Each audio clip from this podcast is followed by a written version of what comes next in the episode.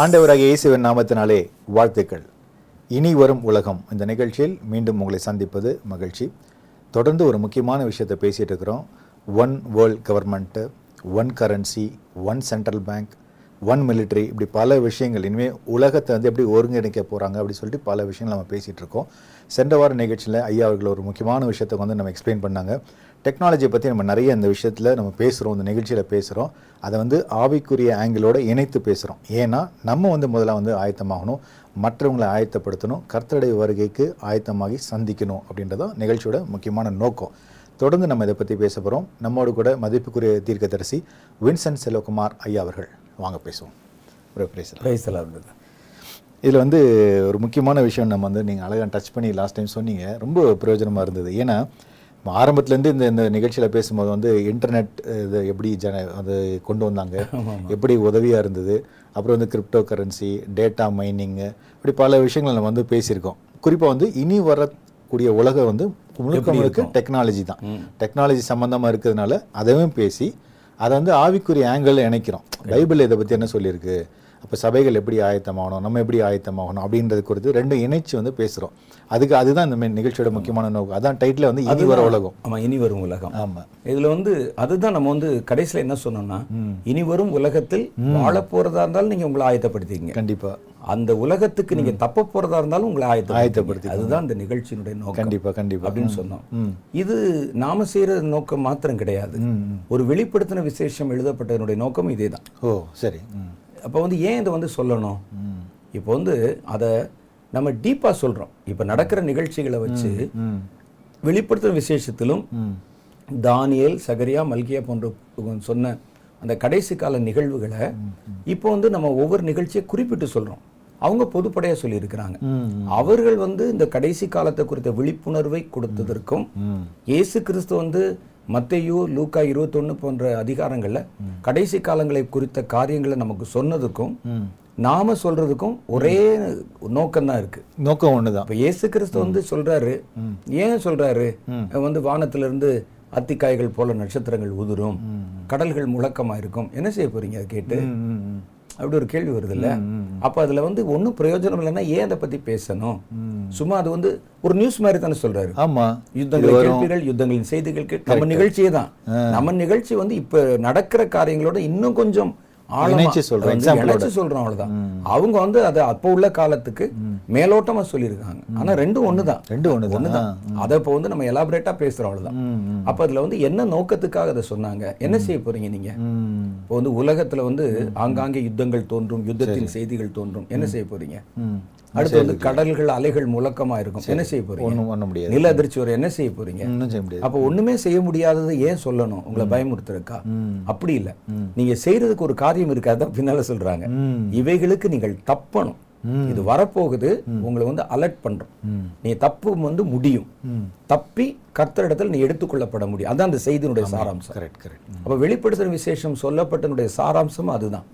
ஒரு குதிரை வருது பஞ்சம் உண்டாக்குது ஒரு குதிரை வருது யுத்தங்களை உண்டாக்குது. அப்படிலாம் பண்றாங்க. ஒரு எக்காலம் சத்தம் கேட்குது ஏழாவது எக்காலம் நாலாவது எக்காலம். என்ன செய்ய போறீங்க நீங்க? அப்ப ஏன் அதை வந்து முன்னாலே ரெண்டாயிரம் வருஷத்துக்கு முன்னால ஏன் எழுதணும் அப்படின்னா இதை நீங்க தெரிந்து கொள்வதன் மூலம் நீங்கள் தப்புறதுக்கு உங்களை துரிதப்படுத்த முடியும். இப்படி ஒரு விஷயம் வரப்போது பயமா? தப்புறதுக்கு அதுக்கு முன்னால உங்களுக்கு ஒரு வழி. பயங்கரம் இருக்கு. இல்லாட்டி ஏன் சொல்லணும்? ம். இப்ப நான் சொல்றதை விட்டுருங்க. வந்து இயேசு கிறிஸ்து ஏன் சொல்லணும்? வேதம் ஏன் சொல்லணும்? அப்படின்னு சொன்னா அது வந்து இதுதான் காரணம். ஏன்னா அதுக்கு முன்னால ஒரு தப்பிக்கிறதுக்கான வழி வருது. அதுக்கு பிறகுதான் இந்த உலகத்தினுடைய கிரியைகள் பயங்கரமா வந்து மாறப்போகுது. அவைகளுக்கு நீங்கள் தப்புறதுக்காக தான் இதெல்லாம் உங்களுக்கு எழுதப்பட்டிருக்கு. உங்களுக்கு அதெல்லாம் வந்து சொல்லப்படுகிறது. அதே காரியத்தை தான் இன்னைக்கு நம்ம கொஞ்சம் எலாபரேட்டா இப்ப இருக்கிற நிகழ்ச்சிகளோட இணைச்சு சொல்றோம். அப்ப வெளியே பார்க்கும்போது அது ஒரு நியூஸ் மாதிரி தான் தெரியும். அந்த கடைசியில இவைகளுக்கு நீங்கள் தப்பி மனுஷகுமாரன் வரும்பொழுது எதிர்கொள்ள பாத்திரம்னு அந்த வசனத்தை விட்டுட்டு நீங்க மேலே ஊருக்கெல்லாம் படிச்சீங்கன்னா நியூஸ் நியூஸ் மாதிரியே இருக்கும். இங்க இது நடக்கும் இங்க இது நடக்கும் இது நடக்கும். அவ்வளவுதான். ஆமா அதுல வந்து அதுல எனக்கு என்ன சொல்ல வரீங்க? அது correct. அதுல நீ தப்ப முடியும்பா? அதுதான் சொல்ல வரோம். அதைத்தான் இப்ப நம்மளும் செஞ்சுக்கிட்டு இருக்கோம். அது அப்ப இதுல நம்ம சொல்றது என்னன்னா இனி ஒரு உலகம் வரும். இனி வரும் உலகம் இப்படி எல்லாம் இருக்கும். இருக்கும். ஆனா இந்த உலகம் வர்றதுக்கு முன்னால உனக்கு ஒரு தப்பிக்கிறதுக்கு ஒரு வழி இருக்கு. நீங்க அந்த உலகத்தில் இனி வரும் உலகத்தில் வாழணும்னா கூட இப்பயே உங்களை வந்து நீங்க தயார் பண்ணிக்கணும் நீங்க வந்து உலக வங்கி வர்றதுக்கோ முத்திரை வாங்குறதுக்கோ உங்களை தயார் பண்ணிக்கணும் அல்லது அதை தப்பிக்கணும்னா நீங்க இப்பவே ஆயத்த ஆயத்தமாயிடணும் ஒண்ணு அந்த உலகத்துல வாழ போறீங்களா? தப்பிக்க போறீங்களா? அது உங்களுடைய முடிவு. அந்த உலகம் எப்படி இருக்குன்னு காமிக்கிறது தான் எங்களுடைய வேலை. அவ்வளவுதான். ம். ஒரு அவேர்னஸை கிரியேட் பண்ணி நம்ம சொல்லிடுறோம். அது வந்து இப்படியும் போகலாம் இப்படியும் போகலாம் அது உங்க அவங்களோட விருப்பம் ஆனா ரெண்டுக்குமே நீங்க ஆயத்தமா ப்ரிப்பேர்டா இருக்கணும். இருக்கணும் ஒண்ணு இதுக்கு ப்ரிப்பேர் ஆகுங்க கர்த்தர் சொன்னதெல்லாம் கேட்டு போயிடலாம் அப்படி இல்லைன்னா அதை வந்து எதிர்கொள்றதுக்கு உங்க மனசை போய் வந்து நீங்க தைரியப்படுத்திங்க திடப்படுத்திங்க. அப்படிதான் அளந்து தான் கொடுப்பான். சாப்பிட பழகுங்க. அளந்து தான் கொடுப்பான். நீங்க குடிக்க பழகுங்க. வந்து வீடுகளை குடும்பங்களை பிரிக்க தான் செய்வான். வாழ பழகிக்குங்க. முத்திரை தான் போடுவான். வாங்க பழகிக்குங்க. இப்படித்தான் நம்ம சொல்ல முடியும். ரொம்ப ரொம்ப ஒரு முக்கியமான ஒரு காலகட்டம். கண்டி முடிவெடுக்க வேண்டிய ஒரு காலகட்டத்தில் ரொம்ப அதுக்கு தான். விழிப்புணர்வு. ஆமா. அது தொடர்ந்து அதை பத்தி நம்ம பேசலாம்னு நான் நினைக்கிறேன். இந்த லாஸ்ட் டைம் நம்ம பேசினபோது வந்து இந்த ஒன் வேர்ல்டு military பத்தி நம்ம பேசிட்டோம். ஆமா ஆமா. அதுக்கு அடுத்து இன்னும் ஒரு முக்கியமான விஷயம் வந்து அது என்ன சொல்றாங்கன்னா அதாவது end of all privately owned property அப்படி அப்படின்னு சொல்றாங்க. அதாவது இந்த திட்டத்துல வந்து தனியாருக்கு அப்படின்னு வந்து எந்த விதமான சொத்துக்கள் வந்து இருக்காது. உங்களுக்கு வந்து ஒரு தனியாருக்குன்னு ஒரு வீடு இருக்காது. ஒரு ஆஃபீஸ் இருக்காது எல்லாமே ரெஸ்ட்ரிக்ட் செய்யப்படும் அப்படின்ற மாதிரி வந்து ஒரு கருத்து சொல்றாங்க ஆக்சுவலி இதுதான் வந்து அவங்க சொல்ற விஷயம். இல்ல அது வந்து நீங்க கொஞ்ச காலங்களுக்கு முன்னாலேயே பாத்தீங்கன்னா இப்போ என் கையில வந்து பணம் இருக்கு அப்படிங்கறதுக்காக நான் வந்து நிலங்களை எல்லாம் வாங்க முடிந்தது. நிறைய ஏக்கரா கணக்குல வாங்குவாங்க. அப்புறம் பண்ணைகள் வைப்பாங்க பண்ணையாளர்கள் இருந்தாங்க. ராஜாக்கள் இருந்தாங்க குறுநில மன்னர்கள் இருந்தாங்க. அப்புறம் ஜமீன்கள் இருந்தாங்க ஜமீன்தார்கள் இருந்தாங்க. இந்த மாதிரி காலகட்டங்களாக இருந்தது. அதுக்கப்புறம் இந்தியா விடுதலை அடைந்த பிறகு காங்கிரஸ் ஆட்சியில நில உச்சவரம்பு சட்டம்னு ஒரு சட்டம் கொண்டு வந்தாங்க. இதெல்லாம் இனி வரக்கூடிய காரியங்களுக்கு முன்ன அடையாளமானதுதான் ம். நில உச்சவரம்பு சட்டம்னா ஒரு மனிதனுக்கு அவன் சார்ந்த குடும்பத்திற்கு அவன் வந்து இவ்வளவுதான் நிலத்தை வந்து வச்சிருக்க முடியும். அதுக்கு மேல வச்சிருக்க முடியாது அப்படின்ன மாதிரி ஒரு சட்டம் வச்சாங்க. அப்பதான் இந்த பினாமி முறை பினாமின்றது அப்போ வந்து வந்து உண்டானது அதிகமா. அப்ப தேடி தேடி அவன் வந்து பிள்ளைகள் பேர்ல எழுதுறது அவங்களுடைய சொந்தக்காரங்க பேர்ல எழுதுறது. ஆனா இவர்தான் ராஜாவா இருப்பாரு. ராஜா இருப்பாரு. அதை எல்லாம் வச்சுக்கிறதுன்னு வச்சாங்க. ஆனா அது அதுல உள்ள லூப் ஹோல் பயன்படுத்துவாங்க அது வேற. ஆனா அதனுடைய கான்செப்ட் வந்து என்னன்னு கேட்டா ஒரு குறிப்பிட்ட அளவுக்கு மேல யாரும் வந்து சொந்தமா வந்து வச்சிருக்க முடியாது. ஒரு உச்ச வரம்பு இருக்கணும். ஆமா. அதே மாதிரி அடுத்து அடு சில காலங்களுக்கு பிறகு நகை உச்சவரம்பு சட்டமும் வந்தது. தங்கம். குறிப்பிட்ட அளவு தான் வச்சிருக்கணும். அதுக்கு மேல வச்சிருக்க கூடாது. ஏன்னா வந்து ஒரு தனி நபர்கள் இடத்துல போய் அது வந்து பதுக்கப்பட்டு அது இருக்கிறதுனால அதை உள்ள வைக்க கூடாது அப்படிங்கிற மாதிரி கொண்டு வந்தாங்க. அப்ப இதே தான் இனி வருகிற காலத்துல நீங்கள் வந்து ஒரு சொத்தை ஒரு அரசாங்கத்தின் உரிய சொத்தை எல்லா சொத்துமே அரசாங்கத்துக்கு தான் உரியது. ஆளுமை செய்கிறது தான் உரியது. இந்தியாலையும் அதே மாதிரி தானே? ஆமா. அப்படின்னு இல்ல கொண்டு வர போறாங்க அடுத்து கொண்டு வர போறாங்க.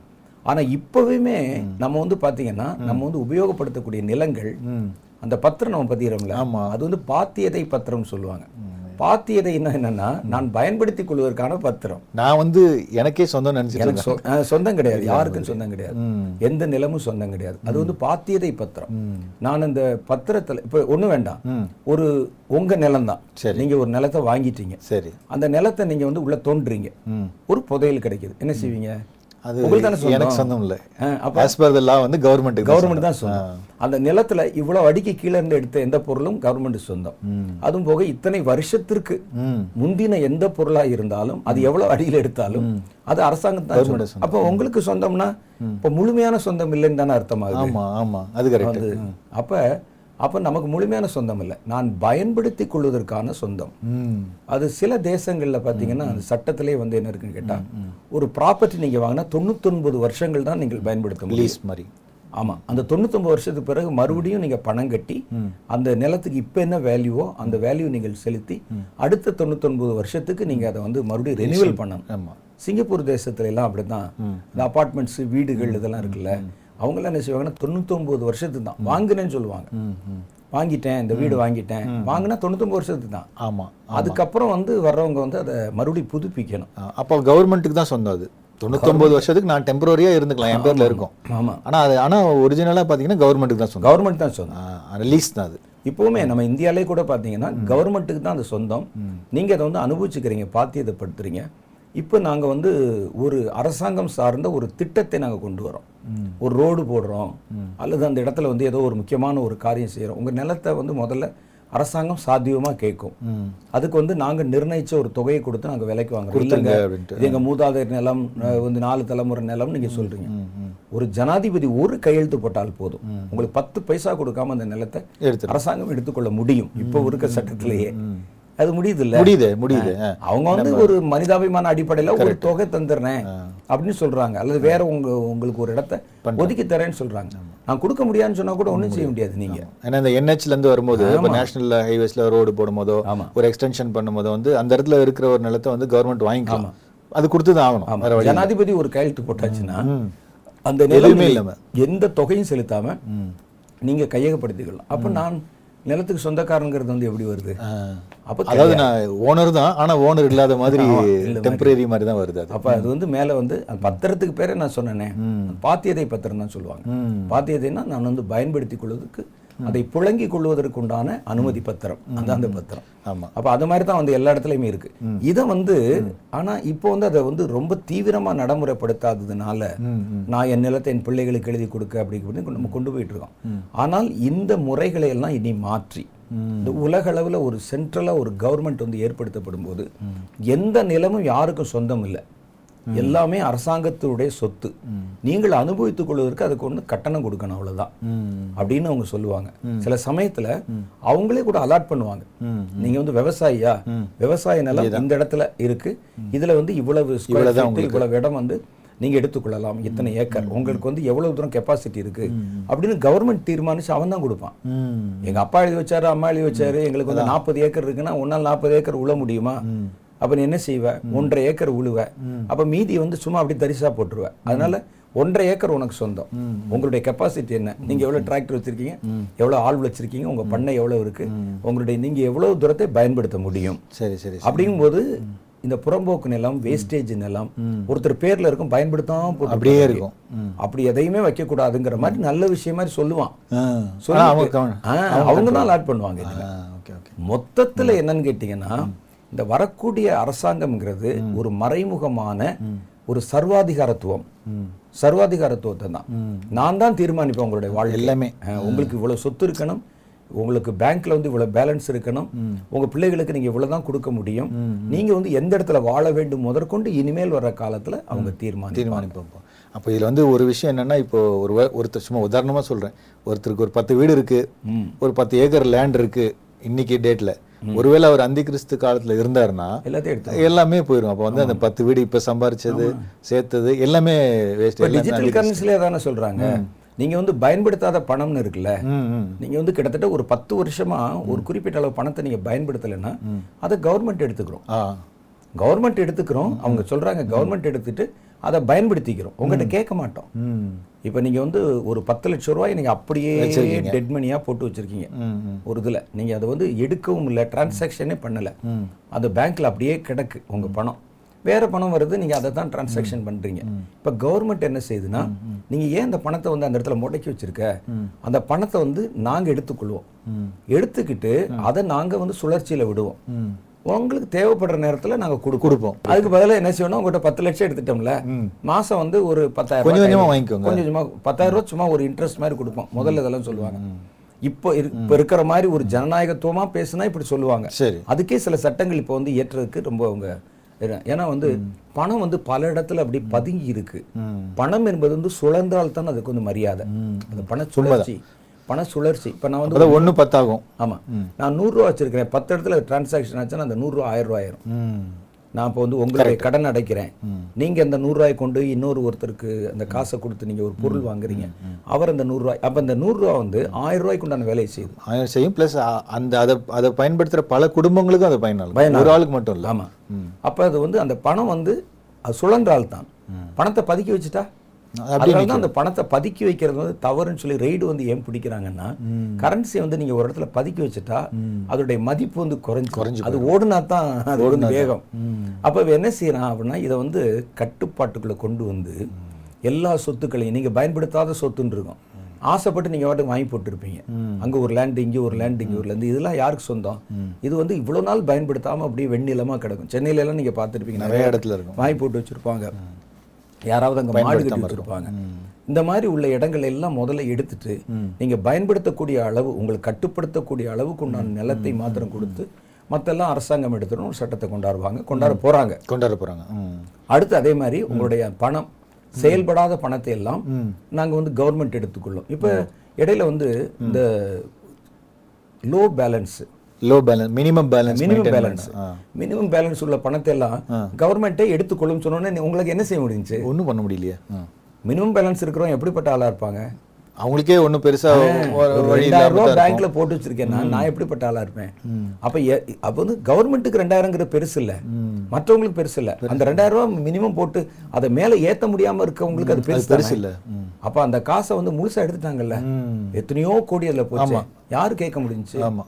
ஒரு சட்டம் தானே கரெக்ட் அது மாதிரி வந்து இந்த ஒட்டுமொத்த உலக அரசாங்கம் வரும் பொழுது அந்த சொத்துக்கள் நிலங்கள் பணம் இதெல்லாவற்றையும் அவங்க பறிமுதல் செய்து அதை முறைப்படுத்துவதற்கு ரெகுலேட் பண்றதுக்கு ரெகுலேட் பண்றதுக்கு. வ- வந்து வாய்ப்பு வாய்ப்பு இருக்கு. வாய்ப்பு இருக்கு மாத்திரம் இல்லை அதை குறித்து பேச்சுவார்த்தைகள் நடந்துகிட்டு இருக்கு. ஓகே இன்னும் அடுத்தடுத்து சொல்லுவாங்க பாருங்களேன். ஏன்னா இப்பவுமே வந்து இப்போ ஃபார் எக்ஸாம்பிள் இப்போ எந்த ஒரு லேண்ட் வாங்கினாலுமோ ஏதோ ஒரு சொத்து வாங்கினாலுமே வந்து நம்ம வந்து ரெஜிஸ்டர் பண்ணும்போது அது ஆதார் கார்டு மாதிரி சில ரெகுலேட் பண்ணிட்டாங்க ஆல்ரெடி ஓரளவு பண்ணிட்டே வராங்க. இன்னும் யார்கிட்ட எவ்வளவு நிலம் இருக்கு தெரியாது. தெரியாது. இப்ப கவர்மெண்ட்டுக்கு வந்து உங்களுடைய அந்த ஆதார் நம்பரை போட்டாலே உங்கள்ட்ட எவ்வளவு லேண்ட் இருக்கு அவ்வளவு detail ஜாதகமே சொல்லிடும். அது இன்னும் பண்ண ஆரம்பிச்சிட்டாங்க. இன்னும் மற்ற ஃபாரின் கண்ட்ரீஸ்ல இன்னும் அதிகமாகவே பண்றாங்க. இங்க இப்பெல்லாம் ஸ்டார்ட் பண்ணி பண்ணிட்டு தான் இருக்காங்க. அப்போ இல்லை ரெகுலேட் பண்றாங்க. அப்போ இந்த மாதிரி காரியங்கள் வந்து ஃபியூச்சர்ல இந்த மாதிரி வந்து அந்திகிறிஸ்டோட ஆட்சியில் இந்த மாதிரி வரும்போது அப்போ ஒருத்தருக்கு இவ்வளவுதான் நிலம் இவ்வளவுதான் நீங்க செய்யணும் இதுதான் செய்யணுன்ற அளவுக்கு வந்து அது ரெகுலேட் பண்ணி கண்டிப்பா ஃபோர்ஸ் பண்ணிடுவாங்க. ஆமா. ஏன்னா உங்களுக்கு பயன்படுத்த முடியாத அளவுக்கு நிலத்தை வச்சு நீங்க என்ன செய்வீங்க? தேவையில்லையே. அதை சும்மா நீங்களும் பயன்படுத்த மாட்டீங்க. மற்றும் இதெல்லாம் வெளியே கேட்கும்போது லாஜிக் நல்லா இருக்க மாதிரி. இதை நாங்க வந்து இந்த மாதிரி கொண்டு வர்றோம் அப்படிங்கிற மாதிரிலாம் சொல்லுவாங்க. இந்த ஹிட்லர் காலத்துல எல்லாம் பார்த்தீங்கன்னா இந்த கூட் அது ரஷ்யால எல்லாம் அஹ், அவங்க இந்த கம்யூனிசம் வந்த பொழுது இந்த கூட்டு பண்ணை முறைகள் அப்படின்னு கொண்டு வந்தாங்க. கூட்டு பண்ணை முறை. நீங்க தனி நபர் யாருமே பண்ணைகள் வைக்க முடியாது. அது எல்லாத்தையும் என்ன செய்வாங்கன்னா ஒரு கோஆபரேட்டிவ் ஒரு பத்து பேர் சேர்ந்து ஒரு பண்ணை முறை. சரி. அந்த மாதிரி வைப்பாங்க அப்போ அதுக்குன்னு யாருக்கும் அது வந்து பொதுவான சொத்தா இருக்காது. இப்போ எங்க உங்ககிட்ட ஒரு பத்து மாடு இருக்கும் என்கிட்ட ஒரு பத்து மாடு இருக்கும் எல்லாத்தையும் பொதுவாக கொண்டு வந்து பொதுவான சொத்தா ஒரு சொசைட்டி ஆமா. ஓகே அது வந்து கூட்டு பண்ணை முறை. அதே மாதிரி உங்களுக்கு ஒரு லேண்ட் இருக்கும் எனக்கு ஒரு லேண்ட் இருக்கும். அவங்க எல்லாம் சேர்ந்து அதை ஒரு பண்ணை ஆக்கிடுவாங்க பண்ணை முறை. அது மூலம் என்ன செய்வாங்கன்னா இந்த நிலச்சுவான்தார்கள் முறை இதெல்லாம் வந்து ஒழிக்கிறதுக்கு ஜமீன்தார்கள். ஜமீன்தார்கள் பண்ணையார்கள் அப்படிலாம் இருந்தாங்க. அந்த மாதிரி அதெல்லாம் ஒழிச்சிட்டு அதை கொண்டாந்துருது இஸ்ரேல் தேசத்துல ஒரு மெத்தட் இருக்கு. சரி. அவங்க என்ன செய்றாங்கன்னா இந்த கிப்பூட்ஸ் அப்படின்னு. கேள்விப்பட்டிருக்கேன். ஆ. பொதுவா வந்து போயிருக்கேன் அங்க போய் ம். அந்த கிப்பூட்ஸ்ல என்ன செய்வாங்கன்னா பல குடும்பங்கள் ஒண்ணு சேர்ந்துருக்கும். சரி. ஒரு எல்லாமே யூத குடும்பங்கள். யூத குடும்பங்கள் ஒவ்வொருத்தரும் ஒரு இடத்துல வேலை செய்வாங்க எல்லாம் செய்வாங்க. ஒரு காலனியை உருவாக்கி இருப்பாங்க ஒரு பெரிய இடத்தை உருவாக்கி இருப்பாங்க அதுல நீங்க அஹ், அஞ்சு லட்ச ரூபா சம்பாதிச்சாலும் சரி. நான் ஐம்பதாயிரம் ரூபா சம்பாதிச்சாலும் எல்லா பணத்தையும் மொத்தமா கொண்டாந்து அந்த இதுல கமிட்டியில கமிட்டியில் கொடுத்துடணும் சரி. எல்லாரும். நீங்க என்ன வேலை செய்றீங்களோ எல்லாத்தையும் கொண்டாந்து கொடுத்துடணும் அவங்களே வந்து எல்லாருக்கும் ஒரே மாதிரியான வீடு. எல்லாருக்கும் ஒரே மாதிரியான வசதி. ஒரு வீட்டில் டிவி இருக்குன்னா எல்லா வீட்லயும் டிவி இருக்கும். ஒரு வீட்டில் ஃப்ரிட்ஜ் இருந்தால் எல்லா வீட்லயும் ஃப்ரிட்ஜ் இருக்கும். அது வந்து மீறி யாரும் வந்து எதையும் ஒன்றும் செய்ய மாட்டாங்க. பொதுவாக வந்து சாப்பிட்றதுக்கு வந்து ஒரு பெரிய ஒரு உணவகம் வச்சிருப்பாங்க. அதில் தான் மொத்தமாக சமைப்பாங்க மொத்தமாக சாப்பிடுவாங்க. அதில் வந்து யாரும் வந்து கட்டணம் கட்டுறது இல்ல பிளேட் முதற்கொண்டு எல்லாம் அங்கேயே அடுக்கி வச்சிருக்கோம். அதில் நம்ம இப்போ நான் வந்து இப்போ வந்து வெளிய இருந்து போறேன் ஒரு கெஸ்ட் கெஸ்ட் மாதிரி. நான் என்ன செய்யலைன்னா ஒரு என்கிட்ட காசு கேட்க மாட்டாங்க. நான் சாப்பிடலாம் அவங்களை எல்லாம் பார்க்கலாம். ஆனா ஒரு காணிக்கை மாதிரி வெளியே வந்து அந்த இதுல வந்து நம்ம வந்து அதை போட்டு போயிடும் கொடுத்துடணும் ம். வந்தோடனே அதை எடுத்து பயன்படுத்திக்கிடுவாங்க அதே மாதிரி இங்க வந்து சம்பாதிக்கிற எல்லா பணத்தையும் பொதுவா தான் அந்த கமிட்டில அந்த அதுக்கு ஒரு அமைப்பு ஒண்ணு இருக்கு. கிபூட்ஸ் அமைப்பு. அந்த அமைப்புல தான் கொண்டு போய் கொடுக்கணும். நீங்க இஷ்டப்பட்டபடி எதையாவது ஒண்ணு வாங்க முடியாது. அந்த காலனிக்குள்ள வந்து ஃபுல்லா அதை சரவுண்ட் பண்ணி அதை முழுசும் ஒரே மாதிரியான வீடுகள் ஒரே மாதிரியான வசதி ஒரே மாதிரியான துணிமணி எல்லாருக்கும் வந்து கொடுத்துருக்காங்க. ஒரு குழந்தை இருந்துச்சுன்னா இவ்வளவு துணிமணி இவ்வளவு பிள்ளைகளுக்கு இவ்வளவுன்னு. அதெல்லாம் எடுத்து அதெல்லாம் கொடுத்துருக்காங்க. அந்த மொத்தமா சாப்பிடக்கூடிய இடம் இருக்கு. வயதானவர்களுக்கு இங்க இருந்து சாப்பாடு கொண்டு போயிடுவாங்க அல்லது எடுத்து கொண்டு போயிடுறாங்க. சரி. நான் ரெண்டு மூன்று முறை அந்த இடத்துக்குள்ள போய் பார்த்துட்டு அவங்க சாப்பிடுற இடத்துல நாங்கெல்லாம் போய் சாப்பிட்டு. காணிக்கெல்லாம் கொடுத்துட்டு நாங்க வந்து வந்திருக்கோம். அது ஒரு நல்ல அவங்களுக்கு என்னன்னா லேண்ட் இருக்கும். லேண்டு லேண்டுகள் இருக்கும். லேண்ட் வச்சிருப்பாங்க. சிலர் வந்து. அவங்க பேர்ல. கீபோர்ட்ஸ்ல ரெண்டு டைப் இருக்கு. ஒன்னு வந்து இந்த மாதிரி ஐடி இந்த மாதிரி கம்பெனில வேலை செய்றவங்க அவங்களாம் சேர்ந்து ஒரு கீபோர்ட்ஸ் இருக்கும். விவசாயிகள் சேர்ந்த ஒரு கீபோர்ட்ஸ் இருக்கும். அந்த மாதிரியான ஒவ்வொரு ஒவ்வொரு சம்பந்தமான தொழில் உள்ளவங்க இருப்பாங்க. இந்த கீபோர்ட்ஸ்ல உள்ளவங்களுடைய நிலம் முழுசையும் ஒன்றா வச்சிருப்பாங்க எல்லாரும். எனக்கு அஞ்சு ஏக்கர் இருக்கும் உங்களுக்கு ரெண்டு ஏக்கர் இருக்கும். ஆனா மொத்தமா எல்லாம் சேர்த்து ஏழு ஏக்கர் எழுபது ஏக்கர்னு வச்சிருப்பாங்க. அதுல மொத்தமா வந்து விவசாயம் பண்ணுவாங்க. அவங்க அவங்களுடைய பெர்சன்டேஜுக்கு ஏற்றபடி அதை பிரிச்சு அதை மொத்தமா கொண்டு போய் அந்த சொசைட்டில கோஆபரேட்டிவ் சொசைட்டில அந்த விளைச்சல்களை கொண்டு போய் கொடுப்பாங்க. கொடுத்து அதுக்கு வர்ற பணத்தை இங்க மொத்தமா வச்சு எல்லாருக்கும் பிரிச்சு அப்ப இந்த பைபிள்ல வந்து இப்போ பேதுரு வந்து போய் எல்லாரும் அதே மாதிரி கான்செப்ட் அது. அதே மாதிரி அது வந்து வெளியே பார்க்க நல்லா இருக்க மாதிரி இருக்கும். அப்போ உங்களுக்கு வந்து ஒரு தனிப்பட்ட ஒரு ஆசையோ ஒரு தனிப்பட்ட ஒரு பொருளோ அதை நீங்க வந்து எதையுமே எடுக்க முடியாது. கேட்டா நாங்க சந்தோஷமா இருக்கேன்னு சொல்றாங்க. எல்லாருக்கும் எல்லாம் கிடைக்குது. சந்தோஷமா இருக்கேன் நாங்க அவங்க அவங்ககிட்ட பேசிட்டு இருக்கோம். அவங்க வந்து நாங்க சந்தோஷமா இருக்கோம். எல்லாரும் ஒன்றா மகிழ்ச்சியா இருக்கோம். இவர்கிட்ட இருக்கு அவர்கிட்ட இல்லைன்னு யாரை பார்த்து யாரும் பொறாமப்படுறது இல்லை. எல்லார்ட்டும் எல்லாம் இருக்குன்னு சொல்றாங்க. இது அதுக்கே ஒரு பெரிய மனசு வேணும் போலயே. அதிகமா சம்பாதிக்கிறவர் வந்து கு- குறைவா சம்பாதிக்கிறவருக்கு வந்து எல்லாருமே ஈக்குவல் தான் அப்படின்னு சொல்லி அதுக்கே ஒரு பெரிய மனசு. மனசு.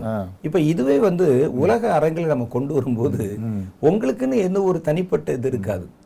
இப்போ நான் வந்து ஒரு நூறு ஏக்கர் போட்டவனுக்கும் அதே பலன்.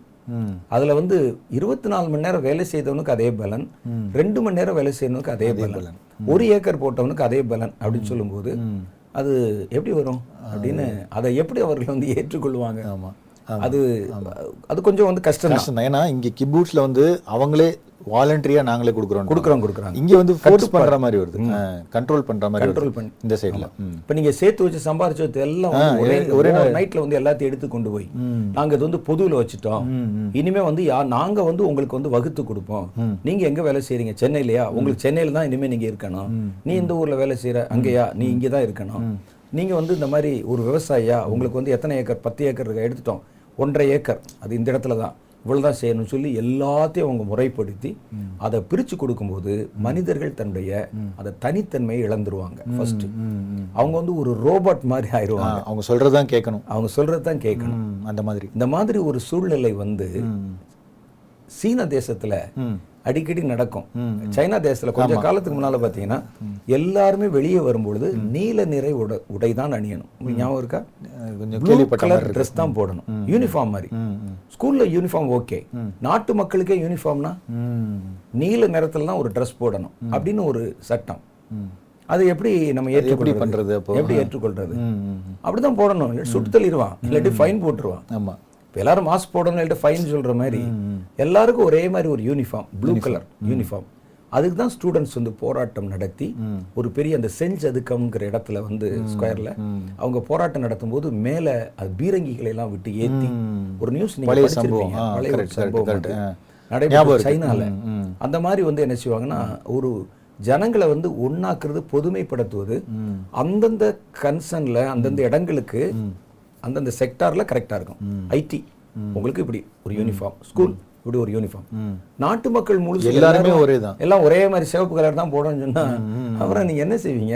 அப்புறம் டெக்ஸ்டைல் பிசினஸ் என்ன ஆகும்? ஆமா இதுல ஒரு சின்ன சம்பவம். அதாவது நார்த் கொரியால சமீபத்துல ஒரு பத்து நாளைக்கு வந்து அந்த எல்லாருமே வந்து ஒரு மோர்னிங் அதாவது துக்கம். யாருமே சிரிக்க கூடாது அவருடைய தகப்பனார் இறந்ததுக்கு சிரிக்க கூடாதுன்ற மாதிரி. அதே தான் இப்போ நீங்க வந்து இந்த இந்த டிக்டேட்டர்ஷிப் இருக்கிற நாடுகளை குறிப்பா எனக்கு என்னுடைய அபிப்பிராயத்தின்படி சைனா நார்த் கொரியா இதுல நடக்கிற நிகழ்வுகளை மாத்திரம் கொஞ்சம் நுணுக்கமா பாருங்களேன். இதுதான் நாளைக்கு உலகம் முழுசு வரப்போகுது. அதனுடைய முன்னோட்டம் தான் எப்படி ஒரு இன்ஜெக்ஷன் கண்டுபிடிக்கும் போது இந்த ரேட்ஸ் ரேபிட்ஸுக்கு போட்டு பார்க்கறாங்களோ அது மாதிரி மனித குலத்துல ஒரு பகுதிக்கு முதல்ல அப்ளை பண்ணி பார்க்குற ரெண்டு இடமா தான் நான் அதை பார்க்குறேன். ரொம்ப கரெக்ட் அது ரொம்ப கரெக்ட் இங்க மாத்திரம் என்ன நடக்குதுன்னு பாருங்க நாளைக்கு இதுதான் உலகம் இதே தான் வரும். இதே தான் நடக்க போகுது. அதனால இதை மாத்திரம் கொஞ்சம் நல்லா கவனிச்சு பார்க்கணும். உள்ள என்ன நடக்குது? வெளியே சொல்ற நியூஸை பார்க்க கூடாது ஏன்னா வந்து ஃபேஸ்புக் முடக்கிருக்கான்ல உள்ள எல்லாமே. நிகழ்ச்சிகளை பாருங்க. நாளைக்கு இதே தான் நடக்கும். நாளைக்கு. அதுல இன்னொரு விஷயமும் கூட அந்த அதே நார்த் கொரியால பஞ்சம் வந்து உலக அளவுல இருக்கு. அதனால நீங்க நாட்டு மக்கள் வந்து குறைவா உணவு சாப்பிடுங்க. ரொம்ப கம்மியா சாப்பிடுங்க அப்படின்னு சொல்றாரு அவர். அதிபரே சொல்றாரு. நாளைக்கு இங்க வரும். இன்னொரு பக்கம் வந்து நான் வந்து பெரிய பெரிய கோடிக்கணக்கில் செலவு பண்ணி மிசைல் வேற விடுறாரு. நார்த் கொரியாலேயே அப்ப இங்க வந்து மக்கள் வந்து அழிஞ்சிட்டு இருக்காங்க அவங்களுக்கு செய்யல. இன்னொரு பக்கம் பார்த்தா இங்கே செலவு பண்ணி இது செஞ்சிட்டு இருக்காங்க. மக்களை சுரண்டி தான் இவங்க வந்து தங்களுடைய அஹ், காரியங்கள் எல்லாம் ஒரு பெரிய சாதனை செய்யற மாதிரி காட்டுறது. ம், ம். நாங்க வந்து எல்லா நாட்டிலையும் அதான் நடக்குது. நாங்க வந்து வந்து வானத்துல வந்து கட்டடம் கட்டுறேங்கிறது வானத்துல வந்து சேட்டலைட் அனுப்புறேங்கிறது சிலை செய்யறேங்கிறது ஒரு நாட்டு ஜனங்களுக்கு உள்ள வந்து அவனுக்கு வந்து கொடுக்க முடியல. நான் என்னுடைய நான் முந்தையே வந்து கேள்வி கேட்கிற ஒரு கேள்வி அதுதான். உங்களுக்கு கொடுக்கப்பட்ட உலகத்திலே உங்களுக்கு வாழ தெரியலையே. நீங்க போய் செவ்வாய் கிரகத்தை ஆராய்ச்சி பண்ணி என்ன செய்ய போறீங்க? அதை கெடுக்க அது போறீங்க. கரெக்ட் இருக்கிற பூமியில உங்களுக்கு ஆள முடியலையே வாழ முடியலையே. இதையே கெடுத்துட்டீங்களே? இங்கேயே ஜனங்களை வாழ வைக்க முடியலையே. எதுக்கு அங்க போய் என்ன ஆராய்ச்சி பண்ண போறீங்க. இவ்வளவு கோடிக்கணக்கான பணத்தை போட்டு அந்த காசை வச்சு பூ இருக்கிற பூமியில ஒழுங்கா வாழக்கூடிய வழிமுறையை பார்க்கலாமே நாம. ஆமா. இதெல்லாம் என்னன்னா சாதனை. பேருக்கு பெருமைக்கு இப்போ லேட்டஸ்ட் ஃபேஷனே வந்து இந்த விண்வெளிக்கு வந்து சுற்றுலா பயணம் போறது. இதுதான். இது இதுக்கு. இது கோடிக்கணக்கில் செலவு பண்ணி தேவையில்லாத அங்க பாக்குறதுக்கு என்ன இருக்கு என்ன இருக்கு. காற்றும் கிடையாது ஒண்ணும் கிடையாது. உங்களுக்கு மாஸ்க் எல்லாம் போட்டு அது கொண்டு வந்திருப்பான். வெளியே பாத்தீங்கன்னா இருட்டா இருக்கும். அண்ட வெளி இதுல அப்படி ஒரு சுத்து சுத்திட்டு வர்றதுக்கு ஒரு பாக்குறதுக்கு ஒரு கடல் ஒரு மலை ஆறு தென்னை மரம் மரங்கள் அது இயற்கையா லேண்ட் இருந்துச்சுன்னா பார்க்கலாம். ஒண்ணும் இல்லாத இடத்துல. ஒண்ணும் வேணாம் விமானத்துல போறோமே. ஒண்ணுமே என்ன தெரியாது. பார்க்க முடியும்? ஒண்ணுமே தெரியாது. எங்க சுத்தினாலும் ப்ளூவா தான் இருக்கும். ப்ளூவா இருக்கு கரெக்ட் அது மாதிரி. அப்ப இதெல்லாம் பாத்தீங்கன்னா ஜனங்களை வந்து ஒரு ஒரு மயக்கத்துக்குள் ஆக்கி அவர்களை தன்னுடைய கட்டுப்பாட்டுக்குள் வைத்துக் கொள்வது தான் அந்த நோக்கம். அதனால தான் இப்போ நான் எல்லாம் என்ன செய்யறேன்னா இந்த ரெண்டு தேசங்கள்ல குறிப்பா இது மாதிரி உள்ள தேசங்கள்ல என்னென்ன மாதிரி காரியங்கள் வந்து நடைமுறையில நடைமுறைப்படுத்துறாங்க அப்படிங்கிறது நுணுக்கமா பார்க்கிறேன் ஏன்னா நாளைக்கு இதுதான். இந்த அந்தி கிறிஸ்துவனுடைய ஆட்சியில் இதே மாதிரி வரும். நீங்க இஷ்டத்துக்கு எதையும் பேச முடியாது. இஷ்டத்துக்கு எதையும் உபயோகப்படுத்த முடியாது. உங்களுடைய விருப்பப்படி வாழ முடியாது. சொல்றாங்கல்ல சாப்பிடுறது இவ்வளவுதான் சாப்பிடணும் முதற்கொண்டு ஒருத்தர் சொன்னாருன்னா அது எப்படி இப்ப நம்ம இங்க வந்து இது அது எப்படின்னு நம்ம வந்து கேட்கக்கூடிய அளவுல இருக்கும். அங்க கேட்க முடியாது. சுற்றுவானே. ம். ஆமா. அப்ப வந்து என்ன ட்ரெஸ் போடணும்? அப்ப சாப்பிடக்கூடாது சிரிக்க கூடாது அப்ப இவ்வளவு இதுலயே கண்ட்ரோல் பண்ணும்போது இப்ப இது டிக்டேட்டர்ஷிப் இல்லையா? யாரும் சிரிக்கக்கூடாது. எங்கேயுமே எந்த ஈவெண்ட் நடத்தக்கூடாது. ஒருத்தர் ஒரு பர்த்டே கொண்டாடக்கூடாது. ம். இப்படி எல்லாம் வந்து போட்டு நீங்க நடத்தினா எப்படி இருக்கும்? இப்போ ஒரு கொரோனா வருவது வந்து இயற்கையா இப்ப நடந்துச்சு பல தேசங்கள்ல இருந்து கரெக்ட் தான். இந்த இப்போ அடுத்த அலை நாலாவது அலை வந்து சீன தேசத்தில் பரவுவதாக நிறைய செய்தி வருது. இது வந்து ஊடகத்தில் வருவது கொஞ்சம். எங்களுக்கு வேண்டிய கொஞ்சம் பேர் உள்ள அங்க இருக்கிறாங்க. அவங்க வந்து நேரடியா எடுத்து அனுப்பின சில வீடியோஸ் நான் பார்த்தேன். அதுல பாத்தீங்கன்னா ஒரு அபார்ட்மெண்ட்ல ஒரு அபார்ட்மெண்ட்ல ஒரு ஃப்ளோர்ல ஒன்பது ஒரு ஃப்ளோர்ல ஒரு பத்து வீடு இருக்குன்னா சரி. பத்து வீட்ல ஒன்பது வீட்டை காலி பண்ணிடுறாங்க. சரி. கம்பல்சரி. அவங்க மிச்சம் இருக்க ஒரு வீட்டில் தான் அத்தனை பேரும் குடியிருக்கணும். ஓ. ஆமா. ஒரு வீட்ல தான் நான் காட்டுறேன் பாருங்க. அதுல வந்து இப்போ அவ்வளவு பேரும் வந்து குடியிருக்கணும். சரி. இந்த இடத்த முழுசும் குவாரண்டைன் பண்ணி இதுல வந்து பேஷண்ட்ஸை நாங்க தங்க வைப்போம். மீதி ஒன்பது வீடு வந்து குவாரண்டைன் Quarantine. பேஷண்ட்க்கு ஆமா. இந்த ஒரு இவங்க வீட்டில் தான் இவ்வளவு பேர் இருக்கணும். ஜன்னலை திறக்கக்கூடாது. பால்கனியில் வந்து நிற்கக்கூடாது ம். வெளியே வந்து யாரும் போகக்கூடாது. எப்படி இருக்கும்? எப்படி ஒண்ணுமே செய்ய அவனுடைய மனநிலை என்ன ஆகும் பாருங்க பைத்தியம் பிடிச்ச மாதிரி நானே கூட சில வீடியோஸ் பார்த்தேன். அதாவது இந்த மாதிரி நிறைய சூசைட் பண்ணிடுறாங்க. மாடி மாடியில இருந்து விழுந்து. ஜனங்கள் ஜன்னல்ல கையை நீட்டி கத்துறாங்க. அந்த வீடியோ எல்லாம் பயங்கரமா இருக்கு. ஆமா பண்றாங்க. அதுக்கு மேல வாழ வழி இல்லைன்னு சொன்னேன் மேல இருந்து குதிச்சு குதிச்சிடுறாங்க ஆமா ஏன்னா அங்க வந்து மாடியில பால்கனில கூட நிக்க கூடாது வெளி உலகத்தை பார்க்க கூடாது ஜன்னல் இருக்க கூடாது நான் பார்த்த ஒரு வீடியோல வீடுகள் இருக்கிறதுல வந்து ராணுவமே வந்து அந்த ஜன்னல்ல சீல் வச்சு சீல் பண்ணி ஆணி அடிச்சு ரீப்பர் கட்டைகளை வச்சு ஆணி அடிச்சுட்டு ம் ஜன்னலை திறக்கூடாது கதவை திறக்கூடாது கதவை திறந்து வெளியே வரக்கூடாது. ரோட்ல நடமாடக்கூடாது பேசக்கூடாது. எப்படின்னா எப்படி இருக்கும்? ஏதோ ஒரு முக்கியமான பட்டணத்துல ஷாங்காய் நகரத்துல இப்படி ஒரு கொடுமையான காரியம். இன்னைக்கு நமக்கு அதை பார்க்கிறதுக்கு இப்படி இருக்க. அந்த ஜனங்கள் அவ்வளவு பேர் இருக்காங்களே. யாரும் செய்ய. முடியாது ஒண்ணும் செய்ய முடியாது. ராணுவத்துக்கும் இந்த பேண்டமிக் இதுக்கும் என்ன சம்பந்தம்? அவங்க கொண்டாந்து இன்ஜெக்ஷன் போடுறதும் ஒருத்தரை வந்து டெஸ்ட் பண்ணும்போது என்ன செய்றாங்கன்னா முழங்கால் படியிட்டு ம். இவங்க முழங்கால் படியிட்டு அப்படி அடிமை மாதிரி பார்த்திருப்பீங்களே பார்த்தேன் பார்த்தேன். அப்படிதான் வந்து டெஸ்ட் ஏன்னா அப்படிதான் மெத்தட் இருக்கா? அது அது என்னன்னா நீ அடிமை. சொல்ற கேட்கணுங்கிறது உங்களை அடிமைப்படுத்த வைக்கிறதுனுடைய அடையாளத்தின் வெளிப்பாடு தான் அது மற்றபடி வந்து இப்படி பார்த்தா தான் வந்து அது தெரியும்னு எண்ணம் இருக்கா? முழங்கால் போட்டா தெரியுமா? அது வேணும்னே நான் ஒரு காரியம். இப்போ அடுத்து இன்னொரு ஒரு வீடியோ பார்த்தா ஒரு அரசாங்க அதிகாரி இடத்துல ஒரு மனு கொடுக்குறோன்னு வச்சுங்களேன் மண்டிட்டு தான் கொடுக்குறாங்க இப்போ சைனால. ஓ அந்த மாதிரி. அவர்கிட்ட மண்டிட்டு ஒரு ராஜாவிட்ட ஒரு கடவுள்கிட்ட கொடுக்குற மாதிரி தான் கொடுக்கணும். அப்படின்னு சட்டம். நீங்க பேச முடியாது. ஒண்ணுமே பேச முடியல. மீற முடியாது. என்ன செய்ய முடியும்? நீங்க ஜனநாயகம் கொண்டு வந்துட்டாங்க அந்த மாதிரி. கொண்டு வரலாம் ம். நாளைக்கு இவங்களே இப்படி பண்ண முடியும்னா அந்தி கிறிஸ்து இவர்களை விட கொடுமையானவன். அவன் வந்து ஒரு நிமிஷம். உலகத்தை தன்னுடைய கட்டுப்பாட்டுக்குள்ள கொண்டு வந்துட முடியும். இப்போ வந்து எவ்வளவுதான் ஜனங்கள் இருந்தாலும் ஜனநாயகம் பேசினாலும் இது ஜனநாயக நாடு நாங்க ஏற்படுத்தி வைத்த ஆட்சியாளர் தானே இருக்கிறார் அப்படின்னு நீங்களா தான் நினைச்சிட்டு இருக்கீங்க. அப்படிலாம் கிடையாது. இப்ப பேண்டமிக் வந்துச்சே. உங்களுக்கு வந்து உங்க சொந்த ஊருக்கு போக முடியாதுன்னு சொன்ன நீங்க என்ன செஞ்சீங்க? அடுத்த தெருவே போக ஆ, முடியும் அடுத்த தெரு போக என்ன செஞ்சீங்க நீங்க? ம், ஒண்ணும் செய்ய முடியாது. அப்போ வந்து இப்படிப்பட்ட ஒரு ஒரு தோற்றம் நமக்குள்ளே கொண்டு வரப்படுது. அதே மாதிரி நம்ம வந்து ஓட்டு போட்டு தான் வர்றாங்க அல்லது வந்து நமக்கு வந்து இந்த அந்த மாதிரி உரிமைகள் இருக்குன்னு நீங்க நம்பிட்டு இருக்கீங்க ஆனா உண்மையில் அப்படி வந்து நமக்கு எதுவுமே கிடையாது. அது வந்து இனி கொஞ்சம் கொஞ்சமா தான் அந்த கோர முகத்தை வந்து வெளிப்படுத்துவாங்க. உலக நாடு முழுசுமே. சைனா என்பது வந்து ஒரு முன்மாதிரி ஒரு ஒரு மாடல். அது சாம்பிள் தான் ரிகர்சல் தான். ரிகல்ஸ் அர்த்தம் ம். ஆமா. அப்ப அதுவும் வடகொரியாவும். இதே தான் வடகொரியாவுடைய அதிபர் விட அந்தி கிறிஸ்து இன்னும் கொடுமை கொடூரமான ஆமா ஆமா ஆமா ஆமா. அப்ப அவன் ஒரு இது போட்டா என்ன செய்வான்? ஒண்ணுமே செய்ய முடியாது. நிறைய பேர் வாலிபர்கள் அங்க தற்கொலை பண்றாங்க. அவங்களுக்கு என்டர்டெயின்மெண்ட் கிடையாது. ஃபேஸ்புக் கிடையாது. கிடையாது, கிடையாது. நெட்டு கிடையாது. ஆமா. எப்படி இருக்கும் அவங்களுடைய வாழ்க்கை? அது. அப்ப அந்த மாதிரி தான் எல்லாவற்றையும் பொதுவா வச்சு ஒரு கொடூரமான ஒரு ஆட்சிக்கு இந்த உலகம் தயாராகி இனி வருகிற உலகம் அப்படித்தான் இருக்கும். அப்படிதான் இருக்கும் தனி நபர் சுதந்திரம் இருக்காது. நீங்க தனியா சிந்திக்க முடியாது. சும்மா வீட்டுக்குள்ள நீங்களா கவிதை எழுதிக்கிற வேண்டியதுதான். வேற வெளியெல்லாம் எந்த இதுவும் வந்து வேகாது. இப்போ வந்து ஜனங்களுக்குள்ள விழிப்புணர்வு கொடுக்கறதுக்கு சிலர் பேசுறாங்கல்ல சில ஆக்டிவிட்டிஸ் அது கரெக்ட் அவங்கெல்லாம் இனிமே பேச. பேச மாட்டாங்க. அவங்கள எல்லாம் அப்படி வந்து அப்படி முடக்கிடுவாங்க ஒன்று அவங்கள ஃபாலோ பண்ண வச்சிருவாங்க அல்லது கொன்றுவாங்க அவங்க. இனி நீங்க சொல்றது தான் சட்டம் ஏன்னா சைனால வந்து இந்த மாதிரி பேசக்கூடியவங்க இல்லையா? சொல்லக்கூடியவங்க இல்லையா? ஒரே முடியல. யாரையும் பேச விடாம ஆக்கிடுவாங்க அது வரும். இனி வருகிற காலத்துல. கண்டிப்பா. அதை மறுபடியும் சொல்றேன் இந்த ரெண்டு தேசங்கள்ல இந்த டிக்டேட்டர்ஷிப் உள்ள இடங்கள்ல எல்லாம் பாருங்க. அதுதான் இனி வரக்கூடிய ஒட்டுமொத்த உலகத்துல நடக்க போற காரியம். இதை விட இன்னும் பல மடங்கு வரும். அதாவது இது வரைக்கும் நம்ம வந்து டெஸ்டிங் தான். இது வரைக்கும் வந்து அங்க நடக்குது அங்க நடக்குதுன்னு பார்த்துட்டு இருந்தது. இனிமே இங்கேயே வந்துரும். வந்துரும். எல்லா தேசங்களையும் தான். ரெண்டாயிரத்தி பத்தொன்பதுல அப்படிதான் பார்த்துக்கிட்டு இருந்தோம். அக்டோபர் நவம்பர்ல எல்லாம். சைனால ஏதோ வியாதி வியாதி. சைனால வந்து வரும்போது நாமெல்லாம் அந்த வீடியோ பார்த்தேன்னா அப்பெல்லாம் நம்ம இங்க மாஸ்கே போடல. அப்ப அந்த வீடியோ பார்த்தேன். ஒரு டோல்கேட்ல வந்து போலீஸ் நிக்குது. அந்த டோல்கேட்ல கார் நிறுத்தின உடனே வந்து உடனே டெஸ்ட் பண்றாங்க. டெஸ்ட் பண்ணி இருக்குன்னு சொன்ன உடனே அந்த ஆளு கதவை தப்பு- திறந்து தப்பிச்சு ஓடுறான். பின்னாலே விரட்டி போய் ஒரு வலையை போட்டு அவரை பிடிச்சு கட்டி தூக்கிட்டு வந்து ஏத்துறாங்க. என்னடா இப்படிலாம் நடக்குதுன்னு நம்ம பேசிட்டு இருந்தோம் அடுத்து வந்துச்சுல. வந்துருச்சுல ஜனவரி பிப்ரவரில எல்லாம் வந்துருச்சுல அதே மாதிரி தான் நாளை நாளை இனி வரும் உலகம் ஒரு பயங்கரமா இருக்கும். ஆமா. அதுதான் அந்த இதுல சொல்லியிருக்காங்க. அடுத்து இன்னொரு விஷயம் சொல்றாங்க. என்னன்னா கண்ட்ரோல் ஆஃப் பாப்புலேஷன் growth அப்படிங்கிறாங்க. அதாவது மக்கள் தொகை ஜனத்தொகையை வந்து பெருக்கத்தை வந்து கட்டுப்படுத்தணும். இது வந்து இதுவுமே வந்து ஃபியூச்சர்ல நடக்க வாய்ப்பு இருக்கு அப்படின்னு வந்து அதையும் சொல்றாங்க. இது வந்து நம்ம ஒரு இருபது முப்பது வருஷத்துக்கு முன்னாடி அதாவது இந்தியாவிலே கூட வந்து ஓரளவு ஜனத்தொகை வந்து நம்ம கைமீறி போறதுனால சில ஜனத்தொகை கட்டுப்படுத்தணுன்ற மாதிரி ஓரளவு சொன்னாங்க. அது வந்து வேற.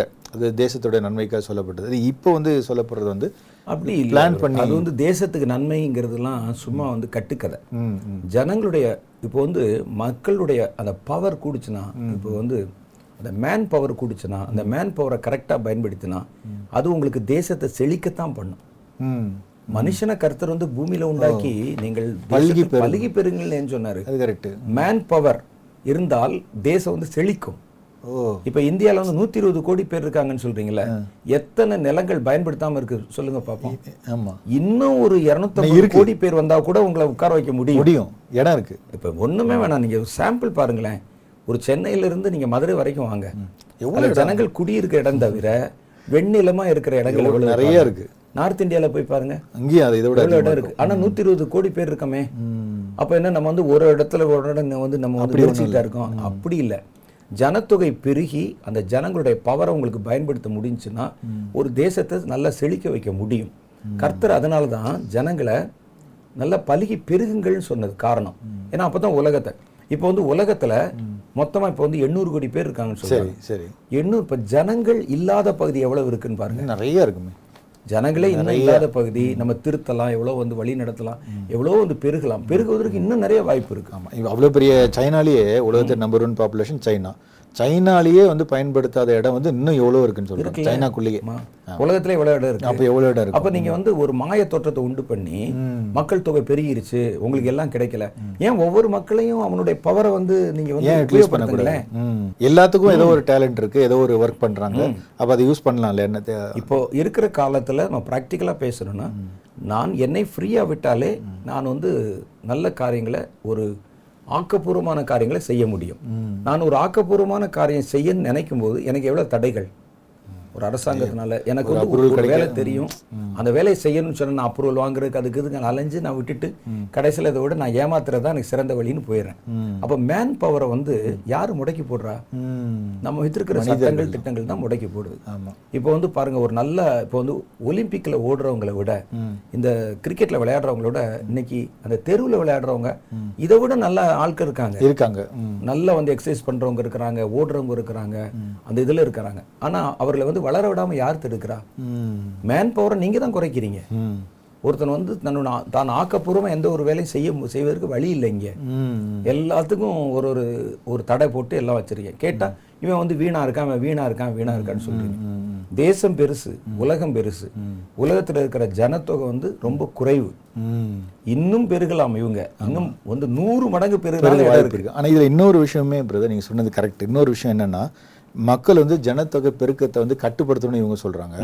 வசனம் வந்து பெருகணும்னு சொல்லுது. அப்ப வசனத்துக்குமே இது அகேன்ஸ்டா அகேன்ஸ்டா தானே வருது? வசனத்துக்குமே அகேன்ஸ்டா வருது. ஜனத்தொகை வந்து அதிகமா ஆக்- பெருகினா தான் இந்த உலகம் வந்து அது தன்னுடைய முழு சுற்றுல வந்து செயல்பட முடியும். இப்போ வந்து பயன்படுத்தப்படாத இடங்கள் வந்து பயன்படுத்தப்படும். அது வந்து உபயோகப்படுத்தப்படாத இடங்கள் உபயோகப்படுத்தப்படும். நம்ம இருக்கக்கூடிய குடியிருக்கக்கூடிய ஒரு வீடு நீங்க உபயோகப்படுத்தலைன்னா கொஞ்ச நாள் உபயோகப்படுத்த பாலடைஞ்சு பால் அடைஞ்சு போயிரும்ல பூமி அதே மாதிரி தானே ஆயிரும். அதனால கர்த்தர் வந்து நிலத்தை பண்படுத்தவும் அதை பாதுகாக்கவும் தான் மனிதனை வச்சாரு. முதல்ல ஏதேன் தோட்டத்துல. இன்னைக்கு மனிதர்களை வந்து உலகத்துல வச்சிருக்க கூட மனிதர்கள் இருக்கிறதுனால தானே இன்னைக்கு பூமி பூமியா இருக்கு? இருக்கு ஆமா. இல்லாட்டா அந்த பூமி என்ன இருக்கும்? யோசிச்சு பாருங்க. அப்ப இருக்கிற மனிதர்களை உங்களுக்கு உபயோகப்படுத்திக்கிற தெரியல. ம். கேட்டா அவன் வந்து கூட இருக்கான் கூட இருக்கான் உற்பத்தி குறைவா இருக்கு. ஏன்? இருக்கிற கூட இருக்க மனிதர்களை உற்பத்தி பண்ண வைங்களேன். ம். அவனை ஃப்ரீயா செயல்பட விடுங்களேன். அது கரெக்ட் அது கரெக்ட் இந்த வாட்டர் ஸ்கேர்சிட்டி நம்ம ஒரு ப்ராப்ளம் சொல்றோம். ஆமா. ஆனா வந்து பயன்படுத்தாத இடத்துல இருக்க அந்த முள்ளு இதெல்லாம் இருக்கு இல்லையா அது என்ன சொல்லுவாங்க? அந்த கருவேலி. அதுதான் வந்து இருக்கிற வாட்டர்ஸ்லாம் உறிஞ்சிருது அப்படின்னு சொல்றாங்க. அப்ப அதெல்லாம் பண்படுத்தப்பட்டா நம்ம அந்த வாட்டர் ஸ்கேர்சிட்டி ப்ராப்ளம்லாம் கம்மியாகலாம். அப்ப நீங்க சொல்ற மாதிரி வந்து ஜனங்களை என்கரேஜ் பண்ணும்போது வந்து ஒரு இன்னும் அதிகமான ரிசோர்சஸ் இன்னும் அதிகமான வளம் பெறதுக்கு வாய்ப்பு இருக்கு. இப்ப நான் வந்து கல்லூரியில படித்த காலத்துல நான் என்னுடைய பார்வையில நான் பார்த்ததே நான் கல்லூரியில படிச்ச காலத்துல எங்க ராமநாதபுரம்ங்கிறது வந்து ஒரு சின்ன ஒரு பட்டணம் இல்லாத கிராமம் இல்லாத ஒரு ஊர் அவ்வளவுதான் அது. அதனுடைய எல்லை வந்து ரொம்ப ரொம்ப குறைவு. ஒரு ஒரு ஒரு பத்து இருபது தெருக்கள் இருக்கு அவ்வளவுதான். ஒரு முக்கியமான ஏரியாக்கள் இருக்கும். அவ்வளவுதான். ஆனா இன்னைக்கு நான் பார்க்கும்போது ஒரு இருபது வருஷத்துக்கு பிறகு பார்க்கும்போது இந்த ஊர் வந்து கிழக்குல கிழக்குல பதினெட்டு கிலோமீட்டர் வளர்ந்திருக்கிறது. இந்த பக்கத்துல பாத்தீங்கன்னா பதிமூணு கிலோமீட்டர் வளர்ந்து அந்த மாதிரி வளர்ந்துருக்கு. அந்த சைடுல ஒரு பத்து கிலோமீட்டர் வளர்ந்துருக்கு. இந்த பக்கம் வந்து வளர்ந்துருக்கு. இப்போ இதுல வந்து நிறைய வந்து புது புது காரியங்கள். இப்போ எனக்கு நான் அந்த ஊர்ல பிறந்து வளர்ந்தவன். அந்த ஊர்ல நான் வந்து பிறந்தது அங்கே தான் பிறந்தேன். அங்கே தான் வளர்ந்தேன். என்னுடைய ஊழியம் அங்கே தான் செய்தேன் எல்லாம் செஞ்சுட்டு இருக்கேன். எனக்கு தெரியாத ஏரியாக்களே இப்போ நிறையா இருக்கு. உங்களுக்கே தெரியும். எனக்கு அந்த இப்போ வழி தெரியாது எனக்கு. எனக்கு அங்க விட்டீங்கன்னா. எனக்கு வந்து இப்போ வந்து அங்க உள்ள ஏன்னா இப்போ நம்ம வந்து அதிகமா வெளியே போக முடியாது ஊழியத்துல இருக்கிறதுனால. அதனால புது புது கடைகள் புது புது இதுக்கு இது எல்லாம் வந்துருக்கு எதனால வந்துச்சு? மக்கள் பெருகலான வந்துச்சு. இப்போ நாங்க வந்து அப்போ கொஞ்சம் பேர் இருந்தோம். நான் அந்த நாட்களை நினைச்சு பார்க்குறேன் நான் இருந்த காலத்துல அந்த ஊர்ல எல்லாரும் எல்லாருக்கும் தெரியும். என்னையும் அப்ப இருந்து எல்லாருக்கும் தெரியும்? எல்லாருக்கும். கொஞ்சம் பேர் தான் நாங்க. கொஞ்சம் இவர் இந்த குடும்பத்தை சேர்ந்தவர் இவர் இந்த குடும்பத்தை சேர்ந்தவர் எல்லாருக்கும் எல்லாரும் தெரியும். மேக்ஸிமம் தெரியும். தொண்ணூறு சதவீதம் எனக்கு தெரியும். ஆனா இப்ப யாரையும் தெரியாது எனக்கு. புது புது நபர்களுக்கு வந்துட்டாங்க குடியேறிட்டாங்க. ஜனங்கள் வந்துட்டாங்க ஜனத்தொகை பெருகிருச்சு. உடனே பாத்தீங்கன்னா வந்து என்னன்னு வரக்கூடாதெல்லாம் வந்துருச்சு. எங்க ஊர்ல ஒரே ஒரு கல்லூரி இருந்துச்சு. ரொம்ப அதுல தான் நான் படிச்சேன். ஆனா இப்ப பாத்தீங்கன்னா மெடிக்கல் காலேஜ் இருக்கு இன்ஜினியரிங் காலேஜ் இருக்கு பல கல்லூரிகள் ரோட் ஃபெசிலிட்டிஸ்லாம் ரொம்ப நல்லா நிறைய ஃபெசிலிட்டிஸ் இருக்கு. அப்ப இது வந்து ஜனத்தொகை கூட்டினதுனால தான் கூடினதுனால தான் வந்துச்சு அப்ப நீங்க ஜனத்தொகை குறைக்கணும்னா என்ன அர்த்தம்? அப்ப இது ஏதோ ஒரு ஒரு மாய ஒரு வலை உண்டாக்கி அவர்கள் வந்து ஜனங்களை பயன்படுத்திட்டு இப்போ வந்து இன்னைக்கு நல்ல தேசங்களை இது பண்ணுவதற்கு நல்லா முடியும்னு சொல்றதுக்கு நிறைய விஞ்ஞான கருவிகளும் வேற கருவிகளும் வந்துட்டதுனால இந்த ஜனங்கள் எல்லாம் வந்து ஒழிச்சிட்டா நான் கட்டுப்படுத்தக்கூடிய அளவுக்கு ஜனங்கள் இருக்கணும் அவங்களுடைய கான்செப்ட் அது கரெக்ட் அதாவது என்னால வந்து எவ்வளவு பேரை மேனேஜ் பண்ண முடியும்? அவ்வளவு வரைக்கும் ஆள் இருந்தா போதும். அதுதான். மற்றபடி மக்கள் தொகை பெருகிறதுனால பஞ்சம் வருங்கிறதெல்லாம் அது பொய்யான ஒரு கான்செப்ட் வராது அப்படி எப்படி வரும்? முடியாது. ஜனங்கள் பெருக பெருக உங்களுக்கு அங்க தொழில் பெருகும். விவசாயம் பெருகும். உற்பத்தி பெருகும். இப்போ வந்து எங்க எங்க ஊர்ல வந்து ஜனங்கள் பெருகினால தானே இவ்வளவு ஐடி வந்திருக்குது அது வந்திருக்கு இது வந்திருக்கு எல்லாம் வந்திருக்கு. உங்களுக்கு சென்னை தெரியும். சென்னை வந்து எவ்வளவு பெருசு? முன்ன ஒரு கிட்டத்தட்ட ஆயிரத்தி தொள்ளாயிரத்தி அறுபதுல. அது அந்த அளவுக்கு பெருசா இப்ப பாருங்க எத்தனை ஊர்கள் எல்லாம் உள்ளடக்கி சென்னைன்னு சொல்றீங்க. அது லாஸ்ட் எங்கேயோ லாஸ்ட் எக்ஸ்டெண்ட் பண்ணி அடுத்த மாவட்டத்துக்கு வரைக்கும் கொண்டு போயிட்டாங்க. அது வரைக்கும் சென்னைன்னு சொல்றாங்க. அந்த அளவுக்கு வந்து வந்துருச்சு. நான் எழுபத்தி ரெண்டு எழுபத்தஞ்சுல எல்லாம் சென்னை வந்திருக்கிறேன். வந்து இறங்குனோம்னா அந்த அவ்வளவுதான் போகும். இந்த பஸ் பல்லவன் பஸ் இந்த மாதிரி பஸ் ஆனா இன்னைக்கு வந்து எங்கெங்கயோ போகுது. எல்லாம் கேட்டா சென்னைன்னு தான் சொல்றாங்க. அப்படியே வந்து அது பெங்களூரோட சேர்ந்துரும் போல கிரேட்டர் சென்னைன்னு சொல்றாங்க. அந்த எக்ஸ்டெண்ட் பண்ணி எக்ஸ்டெண்ட் பண்ணி கொண்டு அது போயிட்டாங்க. ஜனத்தொகையினால தானே ஜனத்தொகை இல்லாட்டி இப்படி வரும். முடியாது. அப்ப ஜனத்தொகை வந்துச்சுன்னா அது போகுங்கிற அப்ப அது வந்து கான்செப்ட் தப்பு.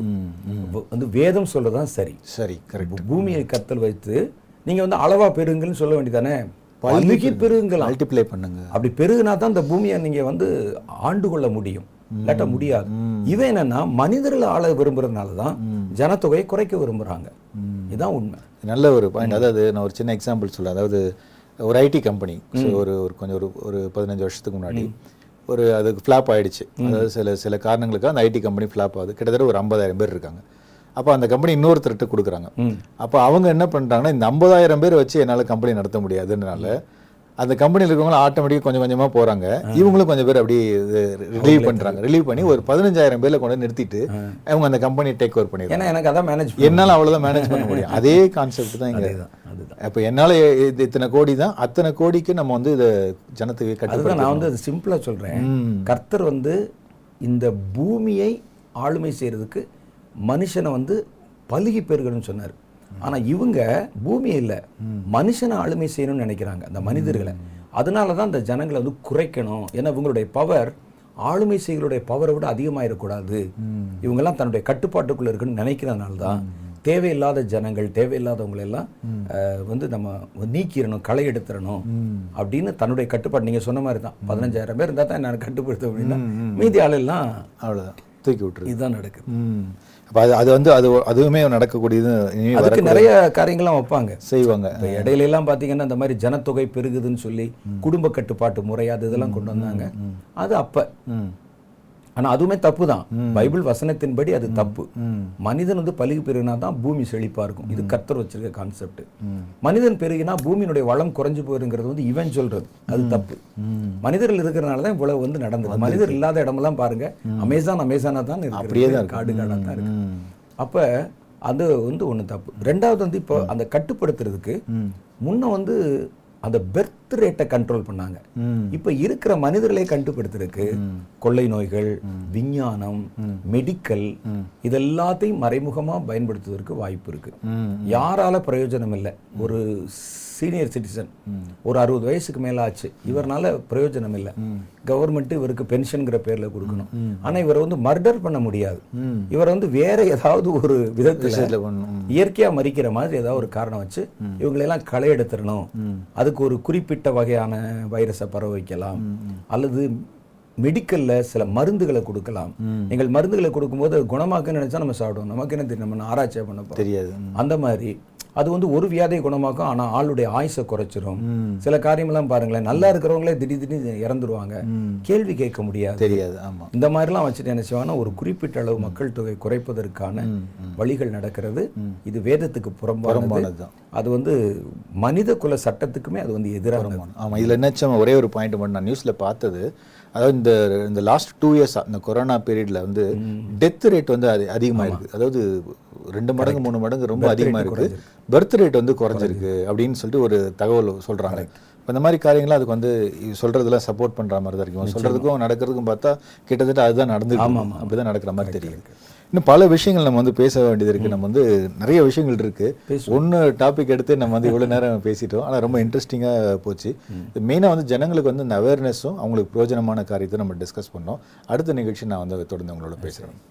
நேயர்களை பாருங்கள் இந்த நாள் நிகழ்ச்சியில் வந்து எவ்வளோ முக்கியமான விஷயங்கள்லாம் இருக்குது பாருங்கள் அதாவது the end of all the private owned property இந்த மாதிரி விஷயங்களை வந்து நம்ம பேசியிருக்கிறோம். இப்போ இன்றைக்கி வந்து நமக்கு வந்து பத்து வீடு இருக்குது இருபது வீடு இருக்குது இத்தனை ஏக்கர் நில நிலங்கள் இருக்குது அப்படின்லாம் சொன்னாலும் கூட அந்த அந்தி கிறிஸ்துவின் நாட்கள் வரும்போது எதுவுமே யாருக்குமே சொந்தம் இல்லாமல் போயிடும் எல்லாமே அந்தி கிறிஸ்துவடைய கண்ட்ரோலில் தான் வரும்.